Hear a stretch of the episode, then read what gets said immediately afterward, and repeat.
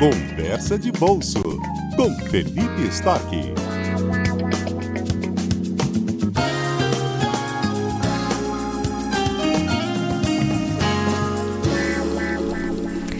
Felipe Stork, bom dia. Bom dia, Patrícia, tudo bom? Tudo bem. Bom, vamos lá. Marco legal das garantias. O Lula vetou a recuperação extrajudicial de automóveis, mas você pode usar é, imóvel, né? Como garantia. Vamos explicar para o nosso ouvinte o que, que é isso, o que, que pode usar, o que, que não pode, o que, que foi vetado, o que, que é possível. Tá, é, bom dia a todos, primeiramente. O, o, Marco Legal das Garantias é um conjunto de regras para as operações de crédito que usam, as, usam bens como garantia da operação, né? Uhum. É o famosa, a famosa hipoteca. Ah, então, nós temos duas possibilidades. Nós temos, podemos usar é, os, os imóveis, né, que é o mais comum, talvez, e os automóveis, que são muito utilizados para o financiamento dos próprios automóveis. Então, quando a gente compra um automóvel e a gente financia ele, né, é, a gente está dando ele como garantia também, né? Então, no final das contas, ele fica alienado é, ao banco até a gente terminar de pagar a operação. Né? Então, é, são operações de crédito que são muito utilizadas e o que o governo busca fazer é dar uma regra mais moderna, uma regra mais é, de acordo com as práticas internacionais, buscando dar um pouco mais de segurança e, com isso, reduzir reduzir o custo da operação ah, e também é, reduzir a taxa de juros. A ideia toda, no final das contas, é reduzir a taxa de juros e permitir que a, sejam feitas mais operações de crédito com, esse, com essa modalidade. Uhum. Bom, mas se eu dou o meu imóvel como garantia num financiamento, eu posso usar esse mesmo imóvel para um outro financiamento?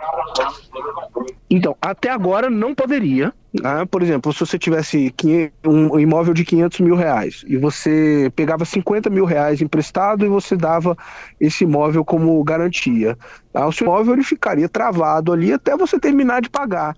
Né? Então, pensa assim: cada prestação que você paga é uma parte a mais do imóvel que você recupera do banco, né? Uhum. Ah, então você ficaria com o imóvel travado até aquela última prestação ali, que é uma percentual bem pequenininha do valor do imóvel, do valor venal do imóvel, né?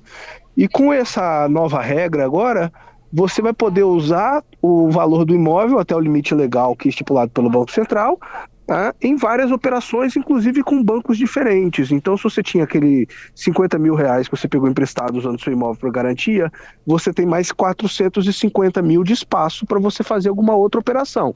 Claro que você não pode usar os 450 mil porque o Banco Central não permite que a gente faça a operação com todo o valor do imóvel mas você poderia fazer outras operações ali, talvez de 100, 150, 200 mil reais, para você pegar um pouco mais de dinheiro emprestado, caso deseje ou caso precise. Né? Uhum. Então isso dá mais é, flexibilidade ao, ao, ao, ao, ao a quem está pegando dinheiro emprestado, né? ao, ao dono do imóvel, e ao mesmo tempo dá mais segurança também para o credor, porque ele sabe que é, ele pode fazer aquela operação que a parte do imóvel que está sendo alienada a ele ela está garantida ali pela legislação. Né? Então, a regra bem instituída da segurança jurídica. Uhum. Mas, em, em, termos de automóveis, o Lula vetou a recuperação extrajudicial dos automóveis. O que, que isso significa na prática? E se o veto hum, cair, como é que fica? É, então Lula vetou a, a, a, alteração da regra, né? Então as operações com automóveis como garantia real, elas continuam as mesmas como a gente tem hoje. Então se você faz um financiamento com o seu veículo, é a mesma garantia que nós temos é, até, até as operações de hoje. A, diferença é que é, acaba não, não reduzindo o custo do crédito. Tá? Hoje o financiamento com automóveis ele tem um custo extremamente alto, em, termos, em torno de 30% da taxa de juros é o spread. Porque para a gente, quando a gente está falando de garantias reais, o que a gente está falando é, é o, a qualidade do bem que está sendo dado como garantia, né? e aí o carro é novo, a qualidade é alta mas também o risco da operação. Né? E, infelizmente, essas operações elas têm apresentado um risco muito alto. E com isso, é, a taxa de recuperação dos bens depois que a, o consumidor fica inadimplente, ela tem sido muito alta. E essa taxa de recuperação tem, sendo alta, é, desculpa, a taxa de recuperação tem sido baixa. E essa taxa de recuperação sendo baixa, acaba que a taxa de juros ela precisa ser mais alta. E com isso a, a gente tem pago muito caro para a gente conseguir fazer financiamentos eh, de automóveis Né? Então, não alterando essa regra, o que significa na prática que a gente vai continuar pagando com taxas de juros mais elevadas para a gente conseguir fazer financiamentos de automóveis. Entendo. Bom, o Supremo Tribunal Federal também decidiu nessa última semana que os bancos e outras instituições financeiras podem tomar um imóvel que foi dado como garantia de empréstimo imobiliário sem passar pela justiça, no caso também de inadimplência. O que, que isso pode impactar e que prazo é esse para pagar? Porque a, a, impressão que dá é que 30 dias não pagou, toma apartamento. As pessoas também têm muito medo disso, né? Como é que funciona isso, Felipe?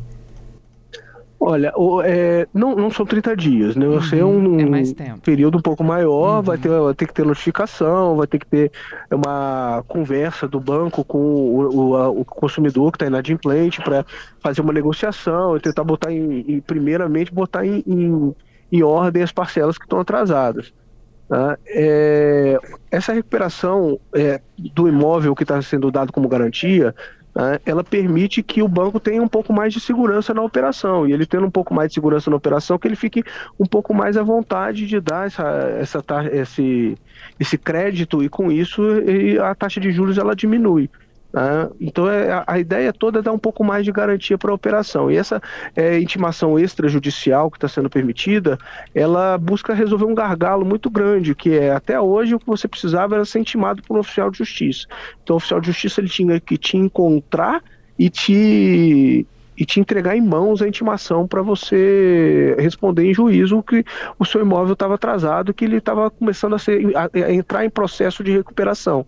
Tá? Hoje, com essa nova regra, e foi autorizado pelo Banco Central, e esse marco das garantias ele vem no mesmo. Banco Central, não, pelo, pelo Supremo, Supremo, e esse marco das garantias ele vem no mesmo sentido, né? ela permite que essa, essa. Se o fiscal, o oficial de justiça não te encontrar, que isso seja notificado por ligação ou por mensagem de texto, tá? E a mensagem de texto, para você ser notificado, não precisa você ter lido ela, mas você ter é, a confirmação de recebimento até no, no, pelo WhatsApp, aquelas duas, duas setinhas, né? Se você uhum. tiver os dois vistinhos ali, você já está é, compreendido como notificado. Tá? Então, se o oficial tentar te encontrar, por 15 dias ele não te encontrar, pode ser feito através dessa forma extrajudicial, que seria através dessa mensagem de texto ou de ligação. E com isso, a, a, a possibilidade do consumidor inadimplente se esconder e de não receber o, fiscal, o oficial de justiça e com isso ele não ser notificado,